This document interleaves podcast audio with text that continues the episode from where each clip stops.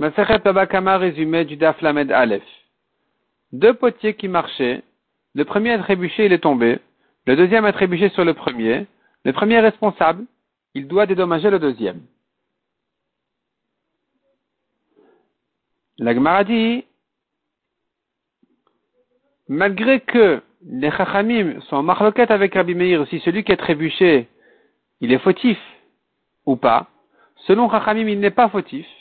C'est un cas, ça s'appelle Honest. Il est pas tour. Ici, il sera quand même Chayav le premier. Quand le deuxième a trébuché sur lui, le premier est Chayav. Pourquoi Il aurait dû se lever?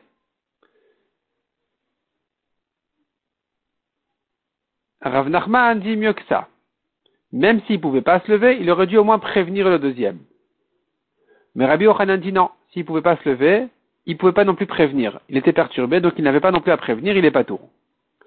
La Gemara ramène des preuves est-ce que des objections sur Rabbi Ochanan, est-ce que quelqu'un qui ne pouvait pas se lever, on l'accuse au moins de ne pas l'avoir prévenu?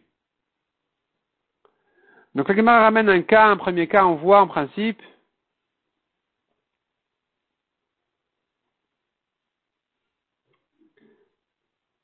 On voit en principe qu'il est chayav, parce qu'il aurait dû quand même prévenir, et la Gemara dit non, on pourrait l'expliquer autrement. Encore une autre preuve, il s'agit là-bas des, potiers ou des vitriers qui marchaient un derrière l'autre. Le premier est tombé, le deuxième est tombé sur le premier, le troisième est tombé sur le deuxième. Toute une chaîne. Et donc on dit là-bas, le premier il est chayav sur le deuxième et le deuxième sur le troisième. Et s'ils sont tous tombés sur le premier, alors le premier est chayav de tous. S'ils se sont prévenus, ils sont avertis les uns aux autres, alors ils sont tous pturim.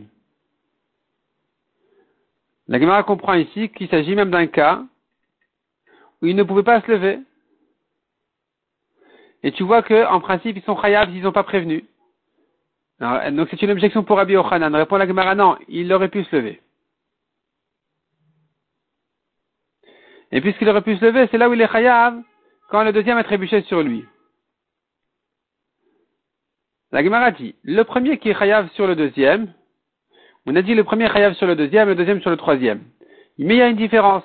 Le premier, il est chayav, aussi bien si son corps a endommagé le deuxième que si ses cruches ont endommagé le, deuxième.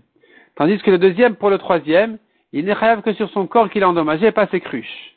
Quand ses cruches ont endommagé le troisième, il pourra lui dire, écoute, je, ne suis pas fautif, moi encore, mon corps, j'en suis responsable, mais mes cruches, ça c'est un, c'est un bord que je n'ai pas creusé il est, elles sont tombées comme ça parce que j'ai trébuché sur le premier.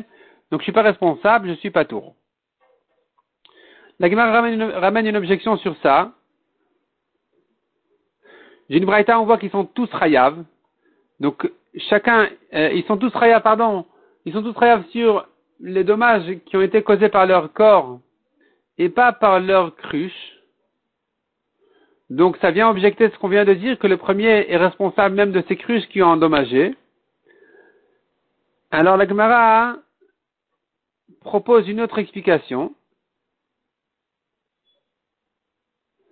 De dire en fait, le premier il est responsable aussi bien sur les dommages causés au corps du deuxième que sur les dommages causés au bien du deuxième, parce que le premier est considéré comme un Adam Amazik, c'est son corps qui est endommagé, tandis que le deuxième qui a, trébuché n'est considéré que comme un bord, et s'il est considéré comme un bord, alors il n'est pas tour s'il il a endommager des kelim, des cruches, parce qu'un bord est pas tour sur les kelim. La Gemara objecte un peu aussi cette explication. Finalement, la Gemara revient en arrière. De dire que le premier, il est chayav, même sur ces cruches qui ont endommagé. Et la Breta qui a dit, ils sont tous chayav sur leur corps, mais pas sur leur cruche. Ça veut dire comme ça le corps qui est endommagé, il est toujours chayav, aussi bien du premier que du deuxième. Le premier est chayav sur les dommages causés au deuxième par son corps. Le deuxième est chayav sur les dommages qu'il a causés par son corps au corps du troisième. Ce qu'on a dit qu'ils sont tous patours sur leur mammon qui est endommagé, leur cruche qui est endommagé. Alors que le premier, on a dit qu'il est huit responsables des dommages causés par ces cruches.